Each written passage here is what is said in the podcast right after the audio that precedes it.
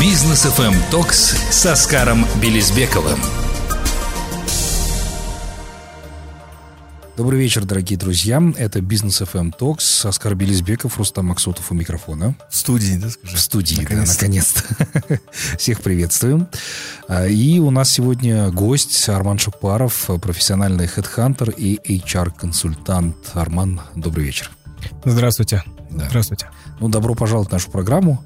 А, очень много, на самом деле, тем мы поднимаем здесь а, с Оскаром. И сегодня тоже одна из таких важных тем – по поводу кадров, э, да, в IT-секторе в основном, то, чем, соответственно, мы любим здесь обсуждать, э, потому что стартапов очень много сейчас развивается. Вот как с этим дела обстоят, потому что не раз мы приглашали сюда экспертов различных областей, которые начинают рассказывать о том, что вот мы развиваем и так далее, а когда спрашиваешь про кадры, все говорят, привлекаем экспатов. Как, соответственно, сейчас дела обстоят в Казахстане по поводу кадров э, в IT-сегменте? И что с этим делать вообще дальше? Как обучать? Где? Да, я бы разделил здесь, э, наверное, IT-сегмент на э, несколько частей. То есть есть корпоративный IT, это в основном банки, телеком-операторы, да, наши. И э, второй сегмент — это IT-стартапы. И честно скажу, они сильно отличаются. Если корпоративный сегмент э, как-то уже нашел какой-то определенный путь подготовки к себе персонала, то есть это какие-то лаборатории, академии, они очень плотно работают с университетами, э, готовят ребят уже чуть ли не с первого курса под себя, э, то э, мир стартапов, к сожалению, он пока еще немножко сыроват, признаюсь. Туда приходят ребята э, достаточно молодые, то есть иногда даже без образования в университете, э, но там в меньшей, степени, э, в меньшей степени есть системность, э, какие-то заработные платы не всегда понятные для людей. И что интересно, корпоративный мир не всегда готов принимать людей из стартап-культур и стартап-культуры, наоборот, не готовы брать IT-специалистов из э, таких больших структур, потому что э, кто-то привык работать на стабильную большую или среднюю зарплату, но всегда которая капает, э, и кто-то, наоборот, должен быть голодным, как стартаперы, и постоянно в движении, постоянно в какой-то работе. И это реально возникает как бы два больших мира. А, если мы говорим про а, сейчас текущую тенденцию, по мне она более-менее устаканилась, то количество IT-специалистов, именно разработчиков в Казахстане а, становится больше благодаря вот техарде. Я думаю, в этом году их еще станет больше, в следующем году тем более их станет в разы больше. Сейчас спрос идет в сторону цифровых каких-то позиций. Это те же самые продукт-оунеры, это диджитал-маркетологи, это какие-то новые направления в SMM. Э, там, конечно, курсы э, школ программирования, они только формируются, и, наверное, когорты, мы видим, они выпускаются. Э, такого большого пула людей, к сожалению, нет. И, как вы сами понимаете, рынок движется значительно быстрее, чем академический мир, чем школа программирования, и однозначно быстрее, чем сами работодатели. Mm-hmm. Я вижу иногда запросы от наших клиентов на какие-то вакансии по стекам, которых в Казахстане почти нет. То есть, э, предположим, какой-нибудь стартап делает э, работу для клиента в Америке или в Канаде, э, планирует использовать определенный стек технологии. Э, предположим, несколько лет назад э, там GoLang появлялся, несколько лет назад Flutter появлялся. Э, и когда они приходят с запросом «найдите нам таких специалистов в Казахстане», это единицы людей на тот момент. Сейчас их стало, стало больше благодаря стартапам, которые э, пропагандируют разные стеки. Но классика жанра, вот э, там тот же самый Java, сейчас этих ребят достаточно много. Э, понятно, что на определенные задачи вы, как всегда, не найдете подходящего человека под ваш бюджет, но э, пул кандидатов, по мне, в Казахстане на данный момент э, достаточный. Понятно, что мы приглашаем людей э, из-за рубежа э, на какие-то узкие истории.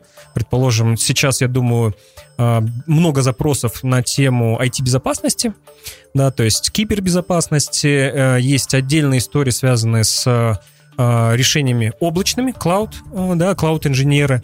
Э, таких, к сожалению, у нас в Казахстане пока еще немного. Это связано с тем, что основные вендоры клауд-решений, они относительно недавно только начали заходить в Казахстан, тот же самый Amazon Web Services, Яндекс Cloud, и эм, буквально единицы работодателей могли выпускать на рынок таких кадров, то есть это тот же самый Казахтелеком. И вот сейчас, скорее всего, через, может быть, год, два, три мы увидим больше количество людей, которые понимают в клауде. Есть одно уточнение. Вот сейчас инвесторы, да, Оскар, поправь меня, а, запускают стартапы активно, там, искусственный интеллект, работа с бигдатой и прочее, прочее. Вот инвесторам текущим что делать? Ждать, пока кадры взрастятся или что? Или где их искать, соответственно, стартапер, особенно, который заходит на рынок? Стартаперам, э, я думаю, э, нужно искать людей, если мы говорим про какие-то э, новые вещи, сугубо в университетах. Может быть, второй, первый курс – я видел э, среди наших кандидатов самоучки, ребята, которые даже в университет не готовы поступать и не хотят, они уже достаточно хорошо работают э, на удаленном формате работы.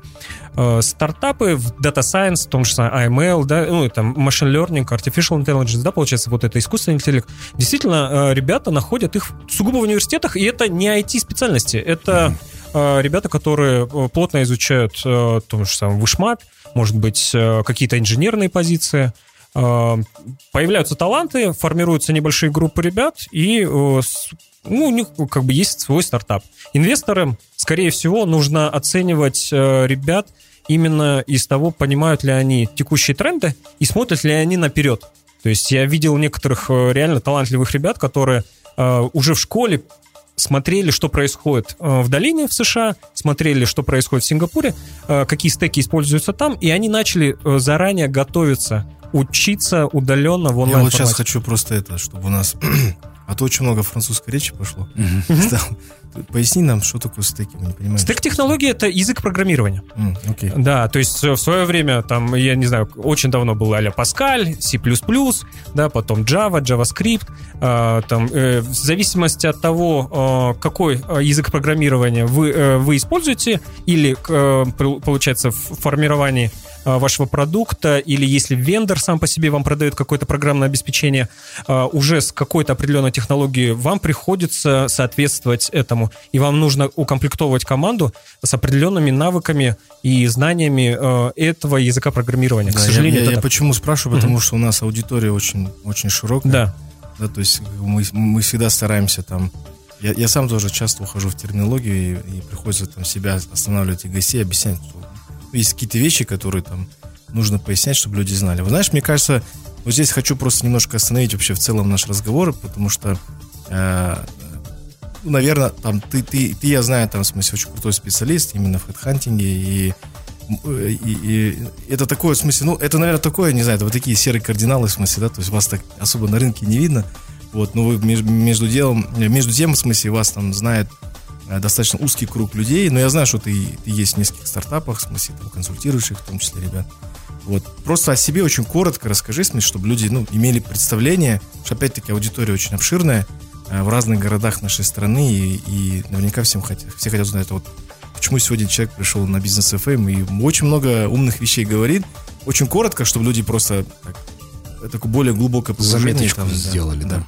Да, э, однозначно. Ну и э, клиенты твои, конечно, э, будущее. Представлюсь, наверное, да, для всех, для всех наших слушателей. Меня зовут Арман Шукпаров. Я являюсь хедхантером. Хедхантер — это тот человек, который закрывает очень ключевые позиции, позиции в высшем менеджменте. В основном это формат, где мы не рекламируем эти вакансии, нигде не размещаем их, и целенаправленно, самостоятельно, вручную очень часто ищем кандидатов, которые подходят под вакансии наших клиентов. Uh-huh. Я последние 15 лет занимаюсь тем, что ищу топ-менеджеров. А, последние 8 лет а, уже занимаюсь тем, что закрываю IT-вакансии. У нас есть команда IT-рекрутеров. Я считаю, наше агентство было, наверное, первым агентством в Казахстане, которое начало фокусироваться только на IT-вакансии. То есть э, мы работаем с клиентами не только в Казахстане, но и за рубежом очень часто формируем удаленные команды в Казахстане для каких-то проектов из Канады, США, Европы, Великобритании, той же Азии. И в связи с этим за эти годы накопилось очень много экспертизы в разных позициях, в разных профессиях. Я лично сам закрыл более, наверное, 300 вакансий в топ-менеджменте, и треть из них была с профессионалами из-за рубежа. Мы их привозили людей, Эм, особая моя гордость э, — это те проекты, когда мы привозили казахстанцев. Э, почти 20 проектов за всю мою профессиональную деятельность я закрыл профессионалами, э, которые в свое время родились в Казахстане, уехали по каким-то своим причинам, и мы обратно их привезли на родину. Э, были очень хорошие э, проекты, которые мы закрыли, и многие люди остались работать в Казахстане. Это моя личная гордость. Угу, супер. Оскар, ну вот э, если возвращаться к теме, да, о чем как раз Арман проговорил, скажи, пожалуйста, тебе бы самому было интересно работать со студентами в стартап-отрасли и инвестировать еще в них? Ну, в студентов я точно не буду инвестировать. не потому что... Э, не потому что там им нельзя давать шанс. Как работодатель я на самом деле всегда этого принципа придерживался.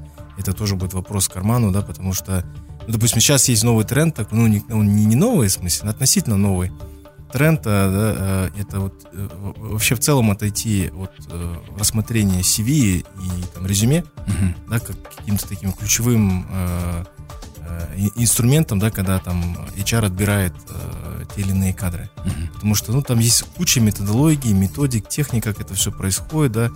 Там, естественно, есть там на соответствии спрос там, предложения, есть там люди, которые в LinkedIn это отрабатывают, помогают, потому что очень много сейчас больших корпораций, да, они, э, там, у них искусственный интеллект занимается отбором вообще, да, то есть, ну и, соответственно, там такой, ну, не рандомный, ну, почти рандомный подход там, да, то есть твою, твою свишку можно просто могут не увидеть, а те CV, которые в Казахстане составляются, когда люди пишут там хобби, теннис, чтение, там, ну, такую вот ерунду, ну, и, и не то, что это ерунда, но я к тому, что это так наивно, это так из 90-х, и самое удивительное, что люди до сих пор пишут э, знание языков, английский со словарем, знаешь, вот такие это как э, объявление, да, в колесах, там, Пеп, Гурда, там, я не знаю, примерно там какие-то такие вещи, они, к сожалению, они до сих пор у нас актуальны, и это делают, допустим, не наши ровесники, а это делают ребята, которые только выпускаются с университетов. Но, э, отвечая на твой вопрос, есть сейчас, ну, тут, там вот как раз таки наш коллега по цеху и тезка Армана, Арман Сульменов, который есть своя школа, да, э, Enfactorial, да, в смысле, который как раз таки занимается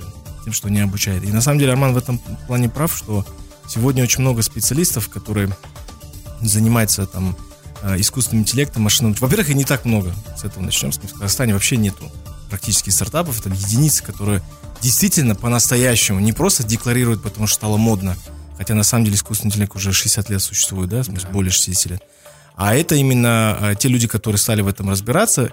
В основе это люди реально не, не айтишники, вообще ни, никакие не айтишники и даже не компьютер-сайенс. Это люди, которые Э, там инженеры там, э, или самоучки. Очень много самоучек, но эти не, самоучки не которые там, знаешь, там из ниоткуда взялись, они там в основном закончили там физико-математический наш э, на, школу, да, нашу в смысле, э, или какие-то еще сильные там, не знаю, там СДУ, там Демирели, там, да, и, и там КТЛ, да, вот эти ребята там очень сильные, и они действительно там могут серьезно конкурировать там на, на внешних э, рынках. Но что меня как, как, э, как фонд как управляющего партнера, как инвестора вообще в целом, что меня смущает? Меня смущает, когда ко мне приходят стартапы, ну не только ко мне, допустим, на Demo Days, ты встречаешься со стартапами, а стартапы говорят, что вот там у них такая-то такая технология, но их технология а, на самом деле не их технология, это технология, которыми там какой-то инвестор зашел в этот стартап, в смысле, да, то есть и это, естественно, очень сильно смущает.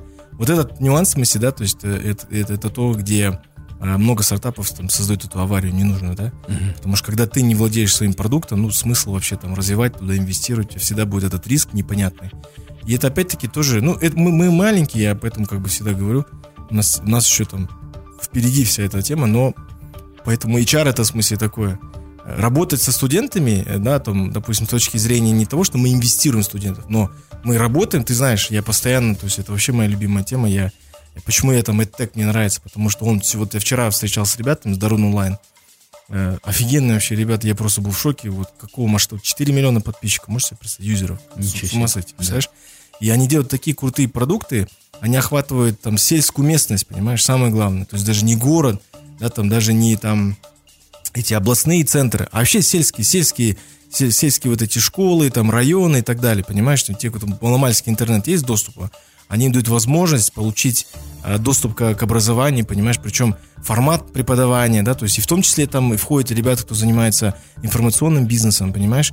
Ну, то есть вот, вот это вот, вот, вот это, наверное, то, что сегодня, э, наверное, и заменяет вот этот тренд получить диплом, потому что все-таки он э, с этим, конечно, борется, особенно в Америке, да, очень сильно, то есть там Стэнфорд, Гарвард, они говорят, нет, нифига, но они, они все равно потихоньку, они начинают понимать, то есть не зря там вот эти все платформы, GetCourse, там, и это Курсера, да, не зря они развиваются, и у них есть курсы с этих университетов, потому что они понимают, что, скорее всего, ну, совсем вот недалеко осталось там, да, э, нам э, допилить до этого времени, когда, э, когда просто, ну, там, магистрская степень, это так, ну, это уже какой-то будет, ну, не знаю, ну, не мавитон, но точно что-то будет такое, ну, так себе, да, там, вариант, в смысле, что сегодня реально люди могут обучиться там любому языку программирования, да, там, не знаю, за 2-3 месяца, в принципе. Да, да. Причем никуда не ходя, да, можно онлайн. Да, все, все сделать. Так, ну давайте прервемся на короткую паузу. Позже обязательно продолжим наш эфир. Друзья, оставайтесь с нами. Бизнес FM Токс с Оскаром Белизбековым. Итак, мы вновь вместе с вами продолжаем общение. Напомню, что в гостях у нас Арман Шахпаров, профессиональный хедхантер и HR-консультант. Очень интересную тему мы сегодня поднимаем. Оскар, ну, не могу не коснуться твоего любимой, твоей любимой темы касательно образования, потому что Арман вот э, вскользь так упомянул об этом, да, потому что сейчас есть э, некая большая проблема куда, интересно, студенты идут, да, идут они на гранты по собственной воле или вообще там, да, родители постарались, соответственно, нравится им это образование или не нравится, это уже другое. Но чаще всего компании, вот как Арман сказал, да, крупные компании готовят кадры прям под себя. Есть такая практика, они приходят, сразу договариваются с университетом, и, соответственно, вся эта программа идет. Как быть остальным, тем более ты проговорил, да, до выхода на паузу, что ты точно бы не инвестировал в студентов. Как вот интегрировать и так, чтобы действительно и инвесторам было интересно, и крупным компаниям было интересно, и вузы, соответственно, да, тоже, чтобы порожняк не выпускали, то есть тех людей, которые не нужны рынку. Что им потом делать? Вот спроси сейчас у любого студента, ты по профессии работаешь? Все будут задумываться над этим, а действительно я по профессии работаю или нет, на кого я вообще отучился. Вот как быть тогда в такой ситуации? Может, есть решение, Арман? Отчасти э, решения уже практикуются э, достаточно такими, э, наверное, продвинутыми университетами. Оно практикуется в формате такого двух- или трехстороннего взаимодействия между университетом, преподавателем университета и работодателем. То есть, предположим, есть э, какой-то курс годовой э, или семестр мы возьмем. Две трети из них проходят в стенах университета непосредственно. Там иногда приходят сотрудники работодателя читать какие-то гостевые лекции предметные, а вторую треть, точнее, одну треть, получается, да, последнюю треть ребята проводят непосредственно в офисе работодателя. То есть здесь пытаются они понять, как происходит рабочий процесс. Ну и самое важное, признаюсь, для молодого специалиста это просто понять, как приходить в офис. Mm-hmm. То есть какой дресс-код элементарно, да, как общаться с людьми, куда выходить. Э, вот это базовое понимание э, самой сущности работы, оно и как раз и дает, э, наверное, большой успех в последующем. Здесь пытаются вот этой программы убить несколько зайцев. С одной стороны, э, студенты, молодежь видит реально, в чем заключается работа. Может быть, она им будет совсем не по душе, и они сразу смогут сменить свой карьерный путь как-то уже в процессе обучения. Если это то, что им понравилось, работодатель, в свою очередь, увидит э, реально э, талантливых ребят, каких-то ярких, и в ходе получается, образования э, студенческого, они могут сразу забирать людей или на стажировку, или уже на платную работу. Я часто это видел, что ребята могут приходить на работу уже на втором, на третьем курсе, и это не стажировка, им платят реальные деньги за это. Э, университет, в свою очередь, э, улучшает свою метрику по трудоустраиваемости, ну и здесь преподаватель, тоже как сторона а, заинтересована, а, он а, помимо теоретических знаний пытается тоже подхватить и практическую сторону вопроса. Если мы говорим в особенности про какие-то IT специальности, он непосредственно видит, чему он их обучает, ребят, в реальности это как бы ложится как бы на картинку или не ложится. Если не ложится, он начинает с практикующим э, своим коллегой, который непосредственно внутри компании э, работает, э, модерировать, получается, какую-то калибровку делать э, академического процесса. То есть он говорит, наверное, вот этот материал, он уже не актуален, потому что язык программирования сильно трансформировался. Или у меня, предположим, я не знаю, там знания старые, там двухлетней давности условно. И он, начиная с коллега, который непосредственно уже работает в бизнесе, менять программу под то, под то, чтобы она была реалистична согласно запросов рынка. Здесь, конечно, э, все хорошо звучит, и я видел университеты, которые непосредственно готовят IT-кадры, это вот э, МУИТ, э, СДУ, КБТУ, они делают это. Есть, конечно, немножко другая история, предположим, со стороны работодателей. Иногда, когда они приходят к компании, к университетам и говорят, у нас, условно, там 1С стоит, или у нас какой-то старый язык программирования, который, я не знаю, может быть, в начале 2000-х был, они просят подготовить ребят. К сожалению, на такие программы э, студенты просто не идут. Потому что они понимают, что это определенный тупик, они не смогут с этим языком программирования в последующем найти какую-то другую работу или, э, там, как все, наверное, думают, уехать куда-то за рубеж, там, в США, в Канаду, там, еще что-то. То есть вот э, есть кейсы, когда, к сожалению, работодатели не могут найти правильный подход. Да. Я просто хотел вспомнить вот пример, который Оскар приводил здесь, ярчайший пример, да, ты вот когда обучался в США, это было буквально недавно, ты как раз говорил о том, что там легко вообще преподаватели могут войти в стартап, в долю, да, да. проинвестировать это. Да. Как думаешь, у нас такое возможно? Как раз то, что Роман говорит. Ну, мне кажется, ну, нет, нет, это, конечно, возможно, наверное, в теории, может быть, даже кто-то так делает. Я пока еще такого не видел. Видишь, все-таки у нас разная... Ну, здесь вот то, о чем ты говорил, и о чем говорил сейчас Арман, да, у нас Помнишь, я говорю, у нас есть там корневая проблема, как у нас строится наука. Угу. У нас наука строится, продолжает строиться вокруг Академии наук. Лично я, допустим, вот мне говорят, вот есть э, научные сотрудники, лаборанты в разных вузах, давайте с ними встречу проведем, в смысле, да, то есть я, я, я конечно, соглашаюсь, мне потому что интересно, если люди, они все-таки занимаются наукой, научными разработками, у них есть даже интересные какие-то идеи, но насколько сложно с ними работать, да, допустим. Если, допустим, ты возьмешь Стэнфорд и возьмешь людей, которые занимаются наукой, а, все-таки у них вот, они четко понимают, вот это и есть экосистема, и, допустим, я даже встречался с казахом в 18 году в Стэнфорде, он PhD делал, ему было на тот момент 22 года. И он четко понимал свой карьерный путь. То есть он понимал, что он а, закончит 25 или в 26, и его заберут сразу в Google. У него уже, ну, в смысле, практически был контракт mm-hmm. с Гуглом, с Амазона люди приходили, да, то есть он Классно, понимает, когда что... ты знаешь, что у тебя в будущем, да? Да, а, а, а там только так, в смысле, потому что там, особенно PhD, Стэнфордский PhD, в смысле, если ты еще инженер, в смысле, все, за тобой 100% будет охота, 100%. То есть там шансы, что ты не будешь трудоустроен, ноль. В смысле, там просто невозможно.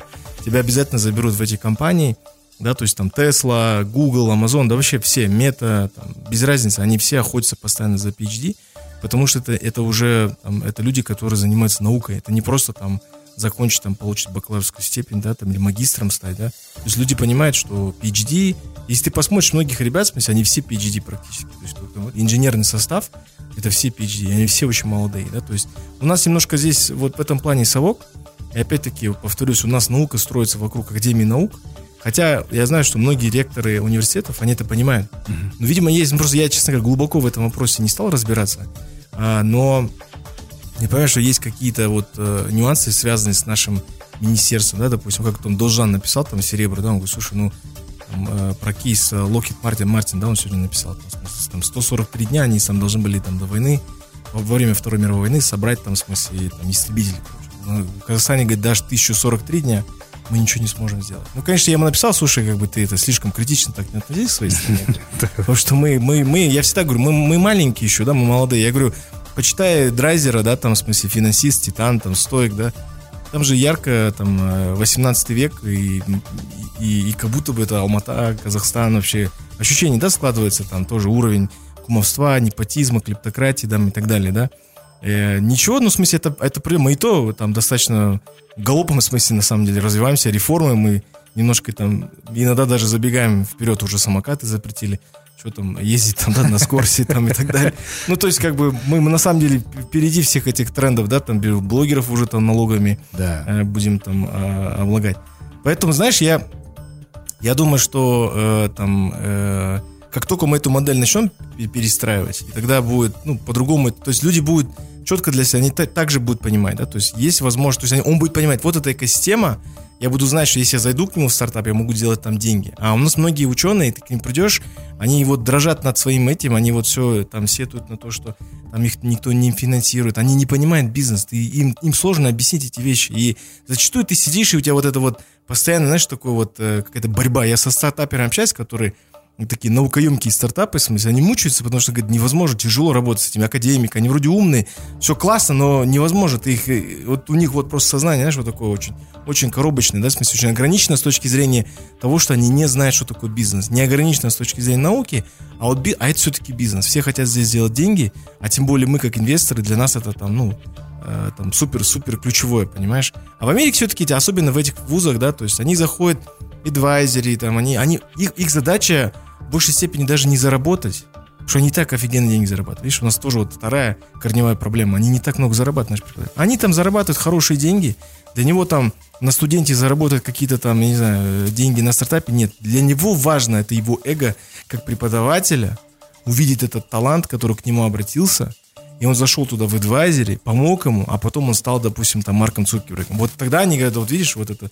У меня такой был, у нас был преподаватель, который постоянно неймдропил там просто, не знаю, каждый второй там и там Келленик там и, и все там остальные ребята, он говорит, этого знаешь, этого знаешь, это вот мой ученик, это мой, ну реально так, потому что ему там 95 тысяч лет в смысле, да, ну в смысле, чувак их всех видел, и он заходит к ним в адвайзере, и, ну, конечно, ему что-то платят. Даже звездный Илья Стрибулаев, в смысле, да, там стэнфордский, даже он говорит, в смысле, если вы мне прошли курс, я к вам зайду, в смысле, бизнес, как минимум в адвайзере, да? Угу. Ну, то есть, э, просто подход другой. Мы, я думаю, что, дай бог, мы э, к этому придем. Ну, хорошо, если не преподаватель, то, может быть, университет тогда заинтересуется. У нас есть хорошие примеры. Алмаю, МУИД, да? Как, ну, может быть, не знаю, может, Арман. Я просто не слышал такого, что университеты там, они какие-то гранты дают, они что-то делают, но в основном они нас тянут, в смысле, они говорят, придите на наши демо-дейс, послушайте наших студентов. Потому что, опять-таки, да, почему студентов там, ну, ты... Вот даже вот я сюда привез своего партнера, да, с Америки, там, э, ветеран Кремниевой долины. Э, чувак говорит, мы всем нашим там стартаперам, которые пытались ему сразу запичить, ну, конечно, в этом плане наши молодцы, прыти в них там конечно, там, не ну, в смысле, это, знаешь, это не отнять, в смысле, у нас вот этой жилки, они его облепили сходу уже-то сразу в оборот, да, и он сказал, говорит, в смысле, он практически всем сказал, говорит, в смысле, я не инвестирую в стартапы, где э, фаундеры впервые вообще этим занимаются, понимаешь? То есть в Америке это вообще, ну, то есть помнишь, я тебе рассказывал, мы много обсуждали культуру э, культуру, в смысле, фейла, да, то есть, в смысле, когда ты, ты ну, то есть, в смысле, это целая культура, прям, знаешь, у них прям это на, на таком высоком уровне, то есть, если ты зафейлил, это очень круто, в смысле, да, то есть, в долине это вообще там, людей, когда с Netflix, в смысле, там, э, увольняли, если ты работал в Netflix чуть больше трех месяцев, ты офигенно крутой чувак, ты прошел нереально крутой путь, потому что, э, несмотря на то, что там Netflix считается там таким э, бизнес-кейсом во многих бизнес-школах, да, ну, много там таких, знаешь, моментов, которые ну, достаточно спорные именно с точки зрения HR, мне так как, как,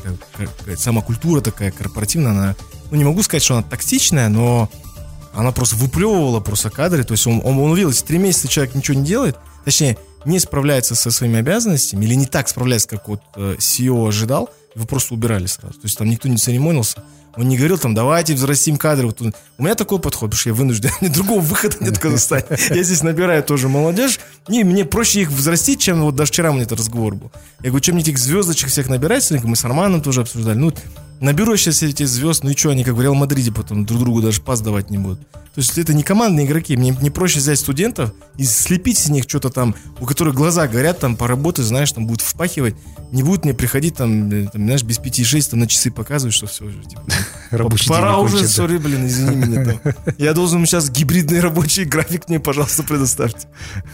Не, ну, э, Арбан, может, поделитесь тогда, как у нас обстоят дела с э, подобными вещами, да? Вы занимаетесь прям хедхантингом, по сути дела, да? Если звезд набираете, как потом компании, э, там, действительно, они там не командные игроки, что делают потом? К вам обращаются обратно? Заберите да. его. Нет, нет, такого не бывает. Ну, я хотел бы немного вернуться к вопросу по поводу университетов, просто да, закончить да. эту тему. Я думаю, к сожалению, у нас университеты не так активны в вопросах Э, какой-то коллаборации с инвесторами или там взращивания своих стартапов. И это элементарно просто связано с тем, что они или владеются государством, или владеются фондами. Как бы частными фондами э, нет IT-университета, который э, владеется каким-то частным единственным лицом, человеком. То, конечно, если бы был такой у нас кейс, я надеюсь, он когда-нибудь будет, то фаундер этого IT-университета будет очень сильно заинтересован в поиске стартапа внутри. Я видел кейсы, когда э, преподаватели э, того же Муита, я сейчас, честно скажу, не вспомню, как этот э, продукт называется, но они просто откололись от университета и создали сначала академию, э, по подготовке программистов, а в последующем сделали очень интересное решение, которое вам помогает спрогнозировать э, успешность получения госгранта. На базе э, открытых данных э, Министерства образования по грантам предыдущих лет. То есть вы, э, проходя ЕНТ, вы вбиваете свой балл предположительный, там, условно, там, 100, там, 120, и э, система автоматом вы, выдает вероятность того, на какую специальность вы получите грант и вы уже не впустую просто как бы выбираете специальность, а вы прям, зави... смотря на статистику последних, условно, там, я знаю, 10-15 лет, э, с вероятностью в 99% вы пишете специальность, где вы точно получите грант. И эти ребята сейчас очень хорошо качают э, по всему Казахстану. Я, честно скажу, не вспомню. Если я вспомню название, я потом, наверное, как-то в комментариях мы можем это написать, скорее Хорошо. всего. Да. Э, говоря про то, что происходит со звездами э, и талантами, да, к сожалению, у нас вот в, на рынке возникает ситуация, когда человек, э, работая в одном каком-то проекте или достигнув один хороший результат, сразу становится звездой. Вот возникает какой-то большой разрыв между новичками и сразу какими-то звездами. И эти звезды очень быстро перегорают, к сожалению. То есть вот у нас э, уровень достижения успеха, он может быть э, очень коротким. То есть ты сделал что-то хорошо, год твой банк, я не знаю, или там телеком-оператор, или еще работодатель показал шикарный результат. Вопрос, ты там какую ценность сам создал, какое влияние создал на это, но это уже не суть. Но если э, банк выстрелил, или там твоя организация, проект выстрелили, все считают, что люди, которые были вовлечены в проект, они как бы звезды, и здесь начинается переманивание с повышением зарплаты там в 2, в 3, может быть, даже еще больше раз. И люди, к сожалению, быстро начинают чувствовать вот эту востребованность с рынка, потому что, к сожалению, пул кандидатов маленький, э, проектов э, возникает много в Казахстане, э, элементарно начинается такая гонка бюджетов. Компания начинает просто перекупать к сожалению, это портит рынок. Все это уже увидели несколько раз, когда в IT-индустрии просто на, э, как бы между даже двумя городами элементарно, э, Астаной и Алматой, начинали в свое время вот такие гонки бюджетов.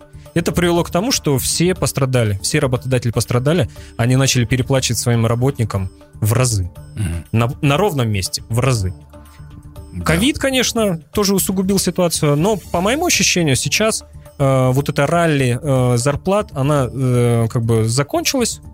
Сейчас таких нет больших проектов в Казахстане, которые просто бюджетами бы заливали бы деньгами. Последний год, ну, как минимум, это 23-й год, я сейчас такого кейса не вижу. Ясно. Ну, давайте прервемся на короткую паузу, позже обязательно продолжим наше общение. Бизнес FM Токс с Оскаром Белизбековым. Итак, мы вновь вместе с вами. Бизнес FM Talks продолжается. Арман Шухпаров здесь по-прежнему с нами, профессиональный хедхантер и HR-консультант. На вопрос касательно трудовой миграции, да, помнишь, Оскар, мы с тобой проводили... Да, у нас Алишер, кстати, был Иликбаев на это, тоже отвечал на это. Да, вопрос. и э, как раз Кинес Ракишев, который тоже говорил о том, что ну, наши дорого стоят почему-то, да, здесь на рынке привыкают они так работать, уезжают куда-то и еще планку поднимают, соответственно, мало кто хочет в таких условиях, соответственно, работать. А что делать в такой ситуации, как тогда, ну, то есть привить вот эту культуру, наверное, понимания рынков э, соседних даже государств, я сейчас не говорю о там Корее, Великобритании и прочих странах, США там тем более, да, как быть, э, объяснять доходчиво или что делать, какую работу нужно проводить? Смотря на предыдущие кейсы, как э, ребята из Казахстана уезжали в такие большие IT-компании, тех, э, тех гиганты, э, я вижу, там была история такая, что очень часто один человек, я не знаю, случайно, не случайно, в итоге как-то попадал в эту структуру, тот же Amazon, Booking, Facebook, назовите любую IT-компанию большую, и в последующем работодатели, увидев, как этот молодой человек или девушка отрабатывали, что у наших ребят в основном, когда они туда приезжают, э, появляется какая-то такая, условно, наша национальная скромность. Они работают очень много, но вначале не просят большие деньги угу. и не просят повышения за это. Э, люди это воспринимают хорошо, иностранные топ-менеджеры, и они потом спрашивают, вот, родной, ты откуда сам приехал? И он говорит, а я из Казахстана. Какой университет ты закончил? Ну, такой-то университет. А у вас там есть еще такие ребята? И в итоге просто идет такая групповая миграция. Очень часто ребята э, просто звонят своим, э, получается, одногруппникам или ребятам, с кем они работали в каких-то проектах в Казахстане, и Или начинают их, да, Да. ну, да, может быть, и родственникам. Там. Очень часто это могут быть э, э, супруги или супруг, Да. если они тоже в IT э, находятся. Э, Я такое видел, э, так- такие мини-миграции э, в Нидерланды, мини-миграции в Великобританию, мини-миграции в Японию, в Австралию, вот за последние годы. То есть это очень часто так происходит. Как только э, наш один казахстанец появляется в какой-то большой техкомпании, он начинает тянуть своих ребят. То есть это хороший э, кейс по мне, э, потому что на подготовленное плюс-минус место ехать э, однозначно лучше. В связи с этим я всем рекомендую, э, занимайтесь нетворкингом э, среди своих ребят, с кем вы учитесь, э, с теми ребятами, с кем вы работаете, э, с руководителями, они тоже могут вас пригласить на работу какой-то интересный проект. Плюс казахстанский бизнес э, сам по себе он тоже мигрировал. Вот э, если заметите, в 2020 году, в 2021 году очень много топ-менеджеров, каких-то бизнесменов, они уехали э, из Казахстана, открыли свои проекты. А, Вот Нурлан Жигипаров, да, со своим проектом DNA Payments, это самый хороший пример по мне в Великобритании. Сейчас они активно э, покупают другие бизнесы. Э, Благодаря ему тоже много ребят уехало. То есть он э, сам формирует какой-то пул людей, которые переезжают. Так что такие ситуации могут Потому быть. что наши дешевле, на самом деле. Конце, в конце оказывается наши дешевле. И в долине я встречался с нашими ребятами, с казахами. И вот то, о чем ты говоришь, да, то есть когда работодатель видит, что э, оказывается, на нас же там можно нормально ездить, в смысле, потому что именно выходцев с постсоветского пространства их грузят просто функциями прямыми и непрямыми. Это, это в Америке происходит. То есть, когда наши думают, что там такого нет, там, там на самом деле гораздо жестче. Что у нас все равно здесь э, даже сотруднику уволить тяжело, в смысле. да, То есть по закону там могут докопаться, они судиться у нас. В Америке это просто будет как в фильмах. You fired, да, в смысле, и все. И ты, ты реально fired, в смысле, больше тебя там не будет. Я думаю, миграция и качество миграции, какие кадры к нам приезжают и какие уезжают, э, показывает определенную зрелость нашего самого рынка. Мгм. Да, это зрелость наших организаций, работодателей. Ам, Если мы говорим про, ам, там, не знаю, прошлый год, ам, понятно, люди сюда приезжали там из-за а, войны, которая началась, но многие из них работали удаленно, и они, честно скажу, никак не повлияли на местные кадры, то есть на количество вакансий, которые условно было в Казахстане. Это связано с тем, что наш рынок просто по заработным платам он был ниже российских. Да, то есть э, ниже московских, может быть, я не знаю, даже в 3, в 4, может быть, иногда в 5 раз ниже, чем в Москве ребятам платили. И, само собой, когда э, они, э, приехав в Казахстан, каким-то образом ходили на собеседование, просто для интереса понять, какие зарплаты, они сталкивались с такими, ну, для них, в кавычках, смешными цифрами, и они сразу понимали, что это неинтересно. То есть... э, Поехали дальше. да, или я буду работать удаленно на Россию, вновь получая каким-то образом деньги оттуда, или я поеду, да, на какой-то более развитый рынок, там, я знаю, Азия, Сингапур, там, а, Европа. В свою очередь, я думаю, какая-то часть людей по-любому здесь останется, и э, смотря на количество российских компаний, которые открывают здесь офисы и непосредственно релацируют а, большую группу сюда, да, Ну, ребят? Елена Малышева открыла. Да. Почему Чемкити, да? Прикольно, да, вообще? Я не знаю, просто Просто вспомнилось, э, к слову, да. Так что я думаю, э, э, все получат от этого большой плюс. Э, Рынок должен, э, наверное, не закрываться. То есть, э, ну, условно, я не хочу повторять, ну, как, типа, рынок Туркмении, да, то есть там не заедешь, не выедешь, там, ну, свои проблемы. Понятно, что это не наш путь, я думаю, это не наш пример, куда нам нужно стремиться. Наоборот, нам нужно развиваться и дальше подтягиваться до уровня э, квалифицированных кадров, то есть которым платят э, высокие оклады. И признаюсь, смотря на наш э, пул людей в IT, ребята очень востребованы по всему миру. То есть э, вот за последний год 100%. э, у нас было столько запросов на казахстанцев, которые работают удаленно из Казахстана, и эти ребята живут не в Алмате и не в Астане. Это может быть маленький город, э, там, я знаю, ниже, ну, районный центр условно. Человек живет в небольшом городе, он работает на удаленке, получает под миллион тенге условно, даже может быть больше. Для своего района, я считаю, он олигарх. И таких ребят в Казахстане много, они, к сожалению, просто вне радара, да, то есть они где-то ниже. Э, Понятно, что они получают деньги каким-то, ну, своим образом.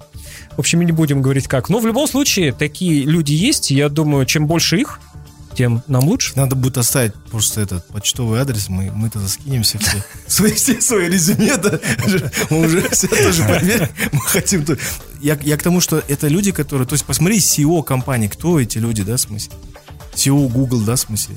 Да, там, Microsoft. э, Пичай, да, вот там Microsoft, в смысле, да, там Сатья Наделла, да, там you name it, в смысле, возьми там, э, да, Uber, в смысле, да, все, все, все абсолютно люди, которые приехали с... Почему так происходит? Потому что Америка дает тебе возможность если ты талантливый, а у тебя в стране все плохо, приезжай к нам.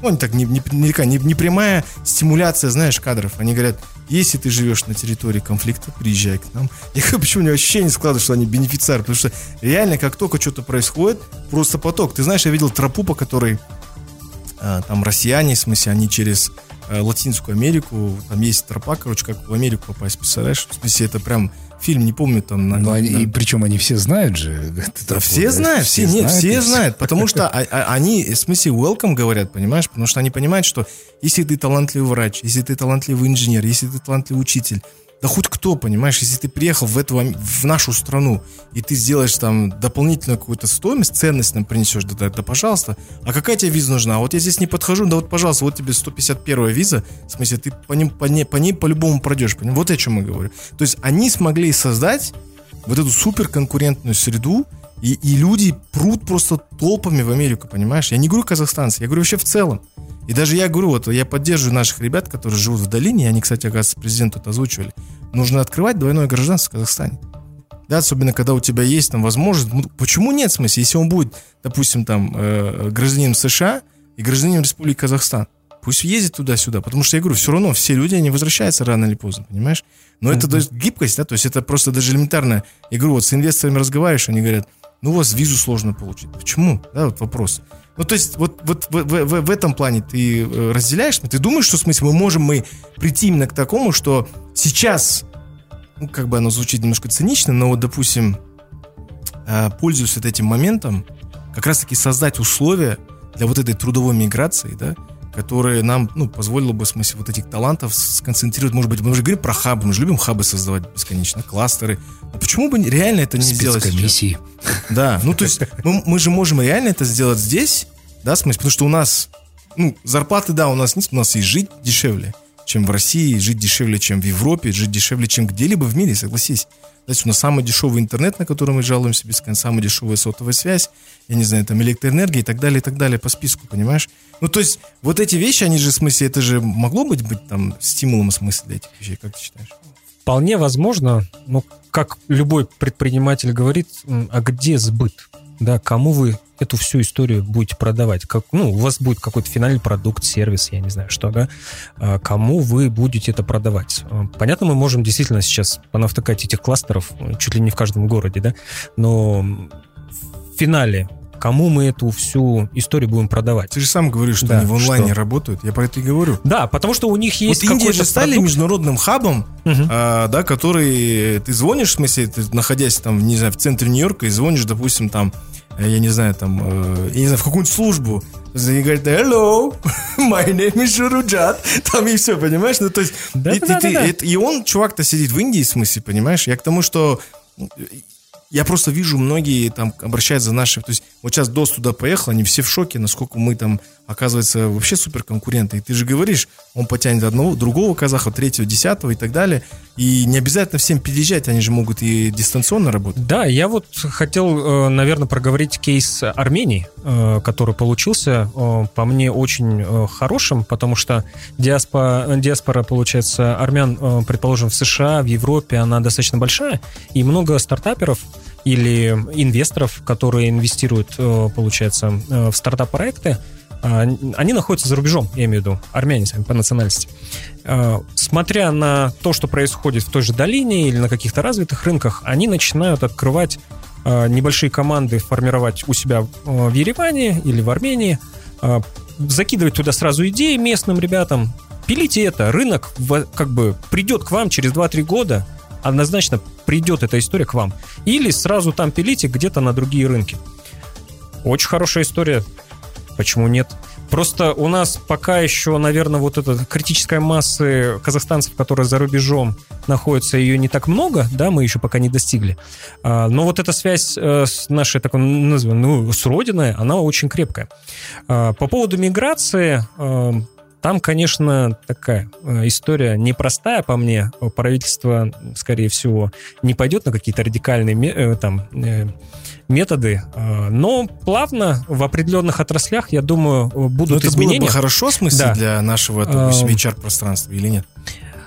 Может ли... Скорее всего, да, в зависимости от того, в какую э, нишу мы будем заходить. Вот по поводу э, там индусов или филиппинцев, да, которые обслуживают там, или Индонезии, которые обслуживают многие компании.